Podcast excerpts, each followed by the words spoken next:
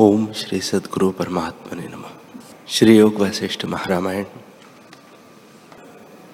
श्री वशिष्ठ जी बोले, हे रामचंद्र जी, अब तुम विज्ञान प्राप्ति के निमित्त और क्रम सुनो।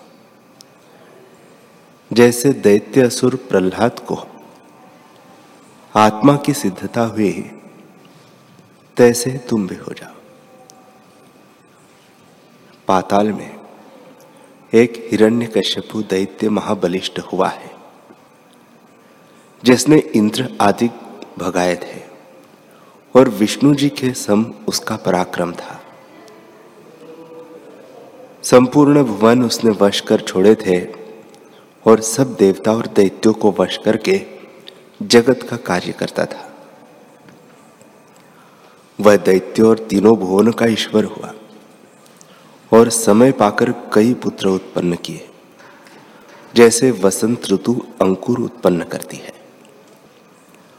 उसके पुत्रों में बड़ा पुत्र प्रहलाद सबसे अधिक प्रकाशवान हुआ और तीस पुत्र से हिरण्य कश्यपु ऐसा शोभित हुआ जैसे सब सुंदर लताओं से वसंत ऋतु शोभता है।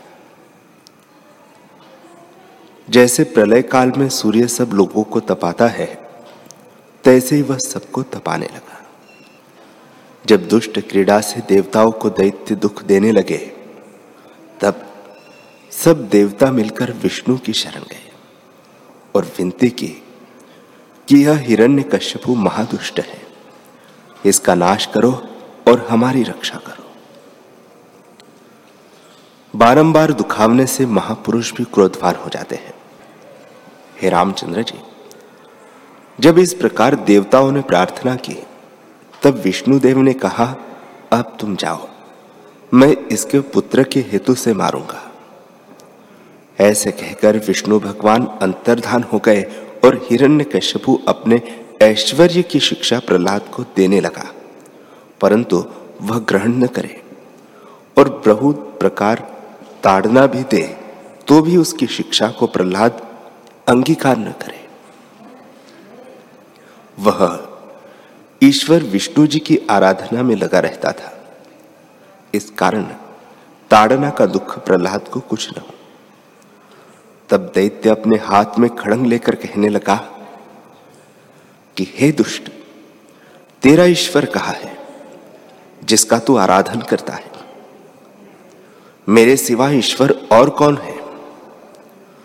प्रहलाद ने कहा, मेरा ईश्वर सर्वव्यापक है। तब हिरण्य कश्यपु ने कहा, इस खंभे में कहा है? जो है तो दिखा दे, और यदि न दिखावेगा तो तुझको मारूँगा। तब सर्वव्यापक विष्णु खंभे से भासने लगे और बड़े शब्द होने लगे। फिर उस खंभे को फाड़कर बड़ी भुजा और तीक्ष्ण नखों से संयुक्त, महाभयानक रूप से विष्णु भगवान ने नरसिंह रूप प्रकट करके हिरण्य कश्यपु को नखों से विदारण किया और ऐसा कोपवान रूप धरा जिससे दैत्यों के स्थान जलने लगे और दृष्टि से मानो पर्वत चूर्ण होते थे। दैत्यों के कई समूह मारे गए, कई भागे और बहुत से दिशा विदिशा को दौड़ गए।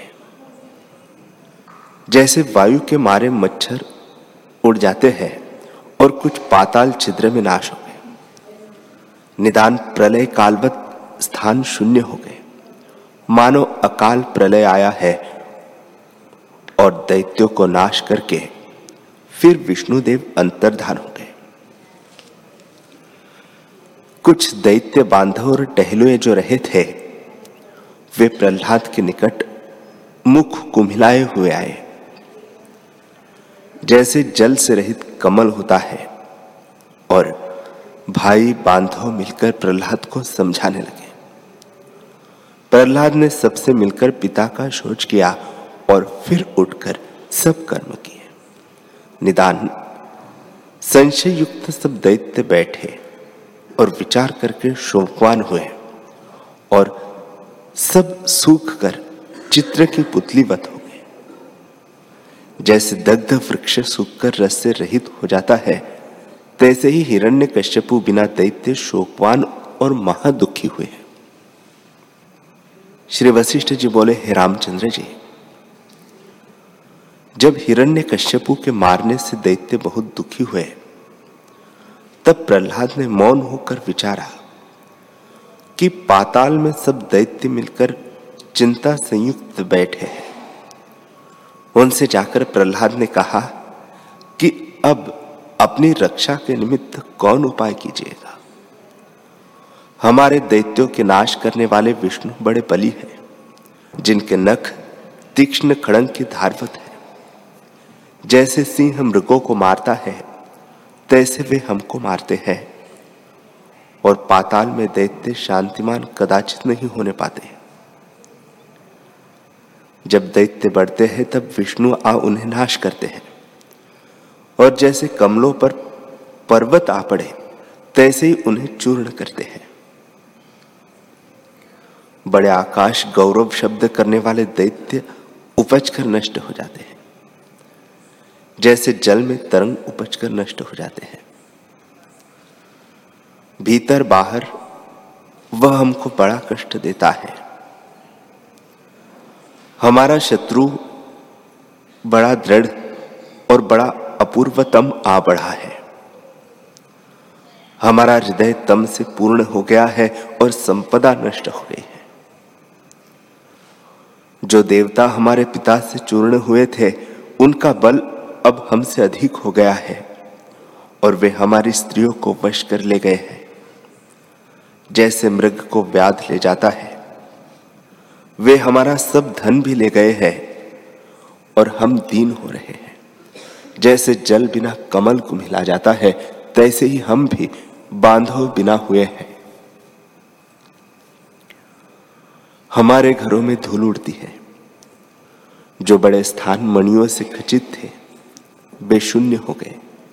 और हमारे स्थानों में जो बड़े कल्प वृक्ष लगे थे, वे उखाड़ कर नंदन वन में लगाए गए हैं। नरसिंह की सहायता से देवताओं ने ऐसा बल पाया है। हमारे वृक्ष और स्थान नरसिंह जी ने जला दिए हैं। जिन देवताओं के स्त्रियों के मुख दैत्य देखते थे, उन सब दैत्यों के स्त्रियों के मुख अब देवता देखते हैं। जे सुमेरु पर्वत पर कल्प और मंदार वृक्ष विराजते थे, वे स्थान सब शून्य हो गए हैं। वह धूल उड़ती है और शोभा से रहित हो गए हैं। जो दैत्यों की स्त्रियाँ अपने स्थानों में बैठी थी, वे अब देवांगनाओं के शीश पर चमर करती है और वे हास विलास करती है। यह बड़ा कष्ट है। हमको आपदा ने दिन किया है। हे दैत्यो, हमको और उपाय कोई दृष्टि नहीं आता। जब उसी विष्णु की शरण में जावे, तब सुखी होंगे। वह कैसा पुरुष है, जिसके दो भुजा रूपी वृक्षों की छाया में देवता विश्राम करते हैं, और जैसे हिमालय पर्वत कदाचित तपायमान नहीं होता, तैसे ही जो पुरुष विष्णु जी की शरण जाता है, वह तपायमान नहीं होता। तुम देखते हो कि जो देवांगना असुरों की स्त्रियों का पूजन करती थी, वे अब अपने को पुजाने लगी है और हम दैत्यों की स्त्रियों के मुख कुमिला गए हैं। जैसे बर्फ़ की वर्षा से कमल सूख जाता है, तैसे ही हमारे मंडप टूट गए हैं और नीलमणि के खंभे गिर पड़े हैं।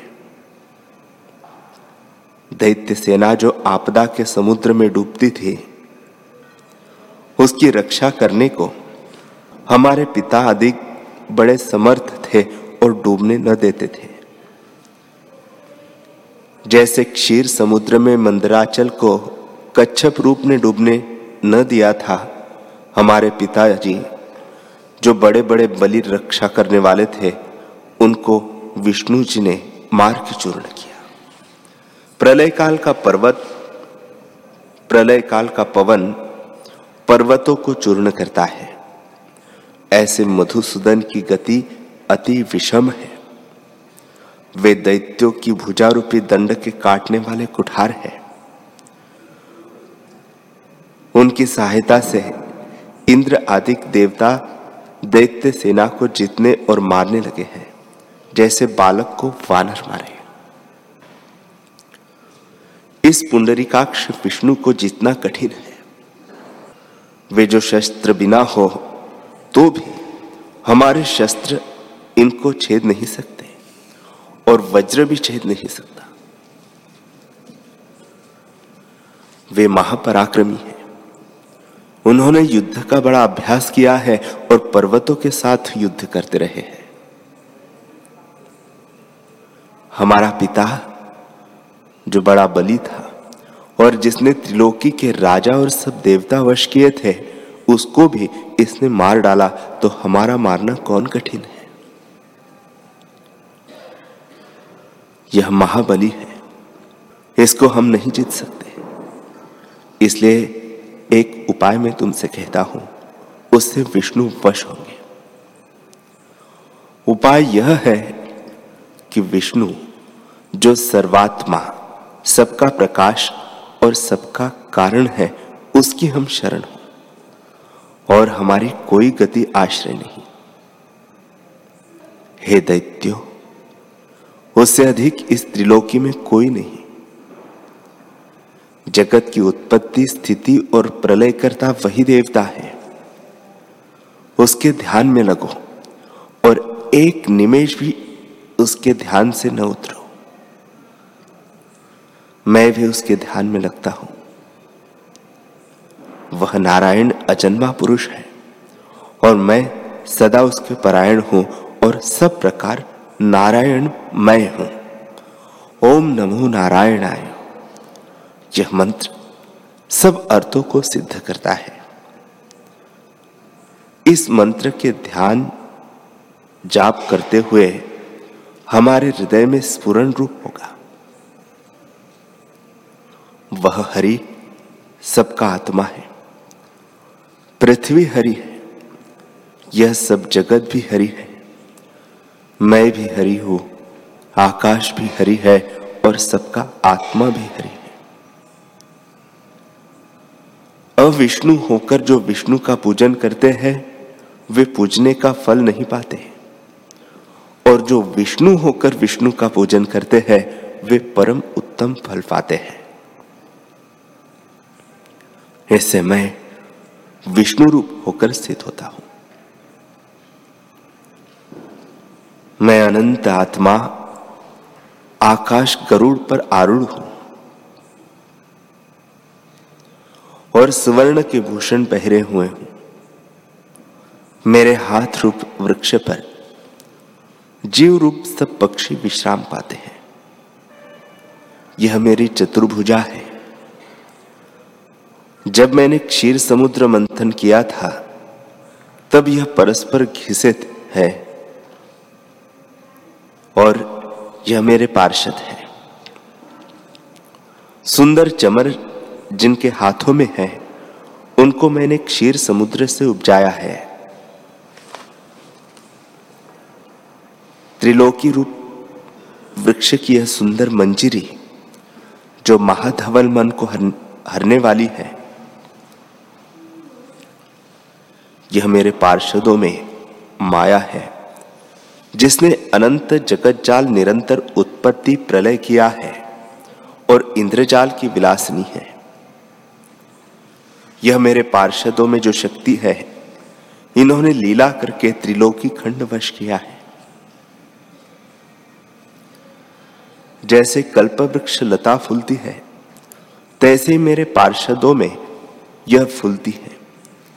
शीत उष्ण मेरे दो नेत्र हैं, जो संपूर्ण जगत को प्रकाशते हैं। और चंद्रमा और सूर्य उनके नाम हैं। यह मेरा नील कमल और महासुंदर श्याम मेघवत देह प्रकाश रूप है। यह मेरे हाथों में पाँच जन्य शंख, जिसकी स्फुरन रूप ध्वनि है शेर समुद्र से निकला है। यह नाभि कमल है, जैसे ब्रह्मा उत्पन्न हुए और इसमें निवास करते हैं, जैसे भ्रमरा कमल में निवास करता है। यह मेरे हाथों में कौमुद की गदा है, जो सुमेरु के शिखरवत रत्नों की बनी हुई है और दैत्य दानवों का नाश करने वाली है।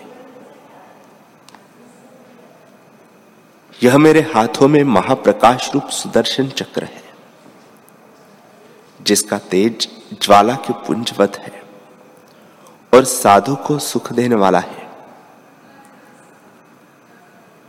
यह मेरे हाथों में अग्नि के समूह वाला कुठार है, सो दैत्य रूपी वृक्षों को काटने वाला है और साधु को आनंददायक है। यह मेरे हाथ में श्रांग धनुष्य है इसकी महाप्रकाशवत ध्वनि है। यह मेरे पीतवर्ण वस्त्र है।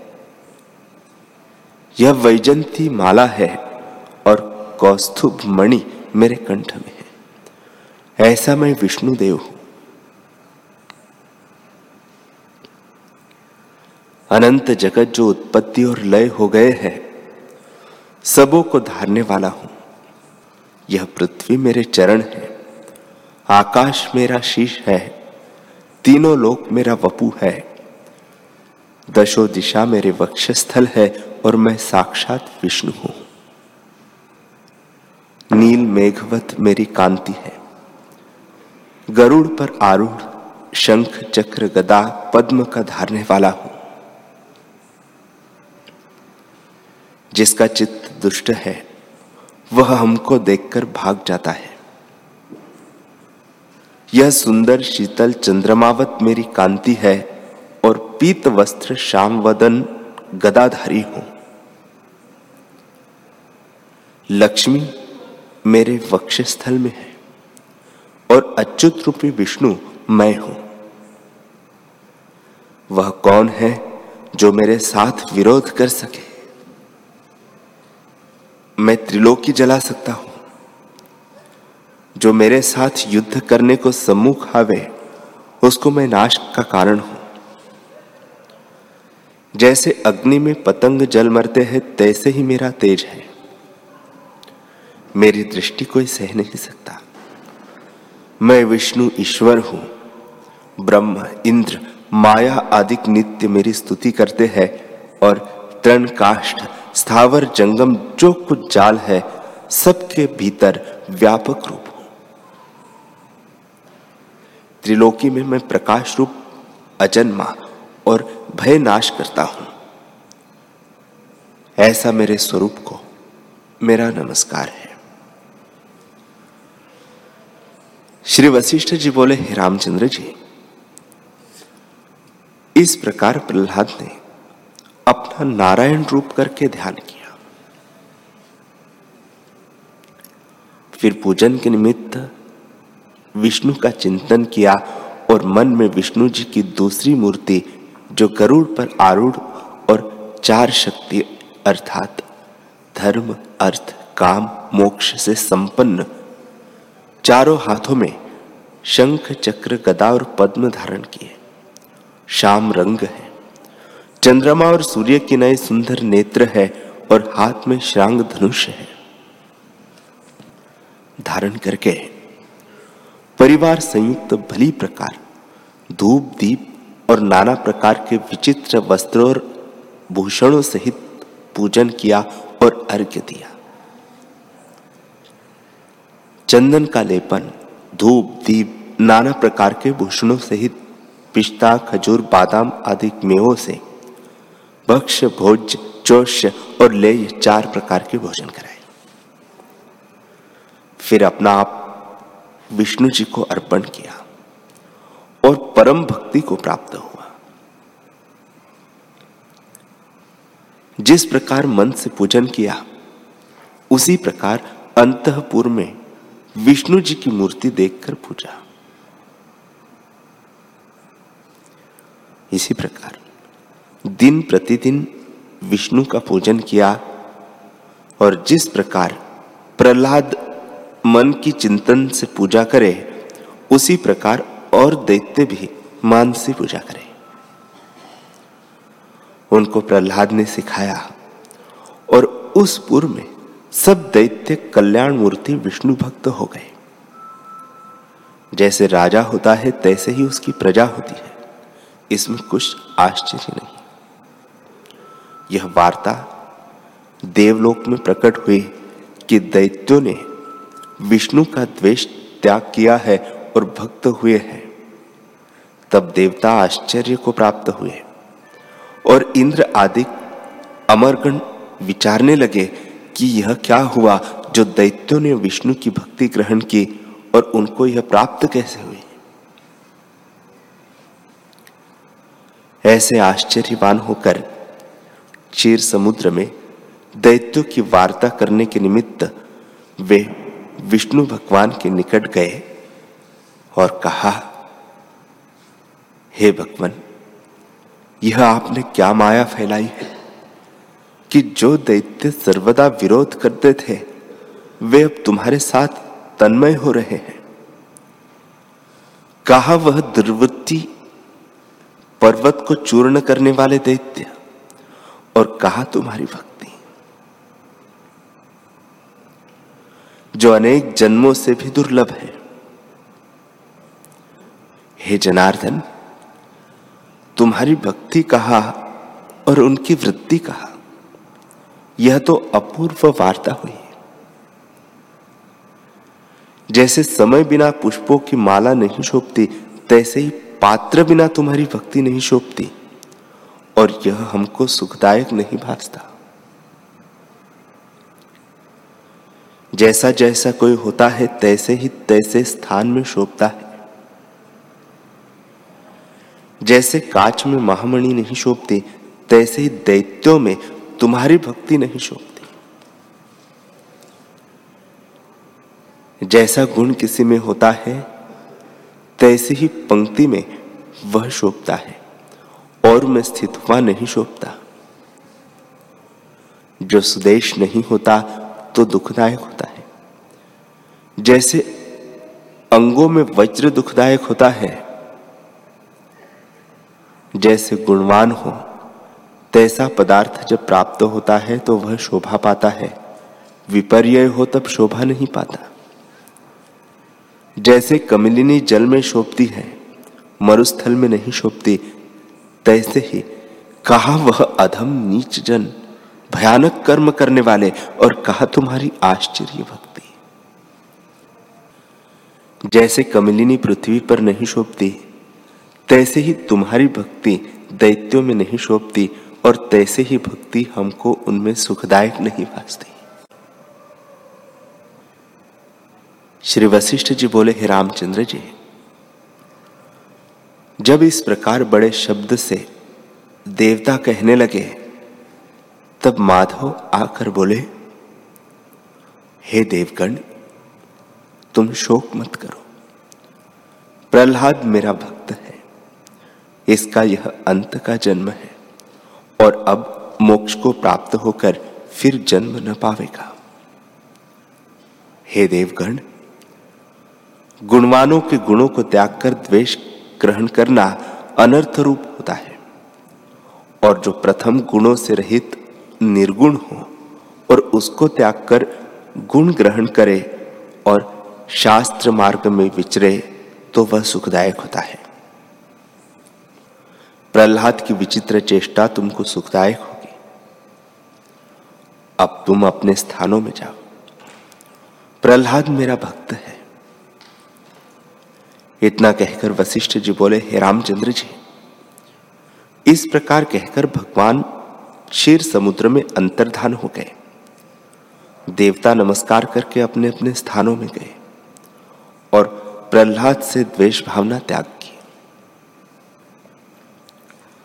प्रहलाद दिन प्रतिदिन अपने घर में जनार्दन की मानसा, वाचा और कर्मणा से भक्ति करने लगा और समय पाकर दैत्यों में बड़ी भक्ति हो तब उन्हें परम विवेक प्राप्त हुआ और विषय भोग से वैराग्य हुआ।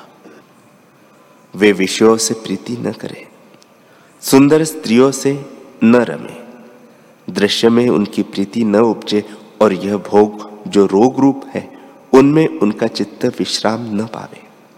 और राग भी न करे, परंतु मुक्त करता जो आत्मबोध है, सो उन्हें प्राप्त न हुआ। वे मुक्त फल के निकट आस्थित हुए और भोगों की अभिलाषा त्याग कर निर्मल हो गए, पर परम समाधि को न प्राप्त हुए। चित्त अवस्था में डोलायमान हो रहे। तब श्याम मूर्ति विष्णुदेव प्रहलाद की वृत्ति विचार कर पाताल में उसके गृह पूजा के स्थान में महाप्रकाश सुंदर रूप से प्रकटे और उनको देखकर प्रहलाद ने विशेष पूजा की और प्रेम से गदगद हो कहा, हे ईश्वर, त्रिलोकी में सुंदर मूर्ति, सबके धारने वाले, सब कलंकों के हरने वाले, प्रकाश रूप, अशरणों की शरण, अजन्म और अच्युत, मैं तुम्हारी शरण। हे नीलोत्पल और कमलों के पर्वत शाम रूप अनेक चरित्रों को धरने वाले मैं तुम्हारी शरण। हूँ हे निर्मल, केलेवत, कोमल अंग और श्वेत कमल किनाई श्वेत शंख हाथ में धारण किए, तुम्हारे नाभि कमल में भव्य रूप ब्रह्मा स्थित हो, वेद का उच्चार रूपी ओम शब्द करते हैं और हृदय कमल में विराजने वाले जल के ईश्वर रूप मैं तुम्हारी शरण हूँ। जिसके श्वेत नख, तारांगणवत प्रकाश रूप, हस्तामुख चंद्रमा के मंडलवत, हृदयमणि सबका प्रकाशक और शरद काल के आकाशवत निर्मल विस्तृत रूप मैं तुम्हारी शरण हूँ। हे त्रिभुवन रूपी, कमलनियों के प्रकाशने वाले चंद्रमा, मोह रूपी अंधकार के नाश करता सूर्य, अजड़ चिदात्मा, संपूर्ण जगत के कष्ट हरने वाले मैं तुम्हारी शरण हूँ। हे नूतन, विकसित रूप कमल पुष्पों से भूषित अंग और स्वर्णवत पितांबर धारी महासुंदर स्वरूप, मैं तुम्हारे शरण हूँ। हे ईश्वर, लीला करके सृष्टि की उत्पत्ति, स्थिति और नाश करने वाले और परम शक्ति, शंकरवत दृढ़ देह, मैं तुम्हारी शरण हूँ। हे दामिनीवत प्रकाश रूप, सबको संहारक, जल में बालक रूप धर वट के नीचे शयन करने वाले मैं तुम्हारी शरण हे। देवता रूप कमलों के प्रकाश करने वाले सूर्यमंडल दैत्य पुत्र मिश्र कमलनियों के तुषारूप बर्फ़ को जल जलाने वाले और हृदय रूपी कमलों के आश्रयभूत मैं तुम्हारी शरण हूँ। वशिष्ठ जी बोले हे रामचंद्र जी इस प्रकार जब अनेक गुणों से आठ श्लोक प्रहलाद ने कहे, तब विष्णु जी ने प्रहलाद से कहा, श्री भगवान जी बोले, हे गुणनिधि, दैत्य कुल के शिरोमणि, जो तुमको वांछित फल है, सो मांगो। जन्म दुख के शांति निमित्त वर मांगो।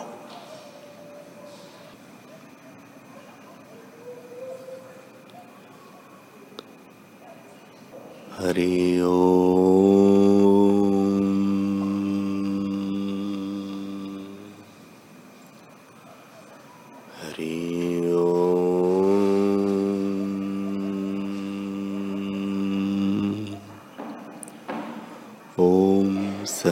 सहनावतु सहनो भुनक्तु, सह वीर्यं करवावहे तेजस्विनावधीतमस्तु मा विद्विषावहे ओम शांति शांति शांति श्री सद्गुरुदेव भगवान की जय।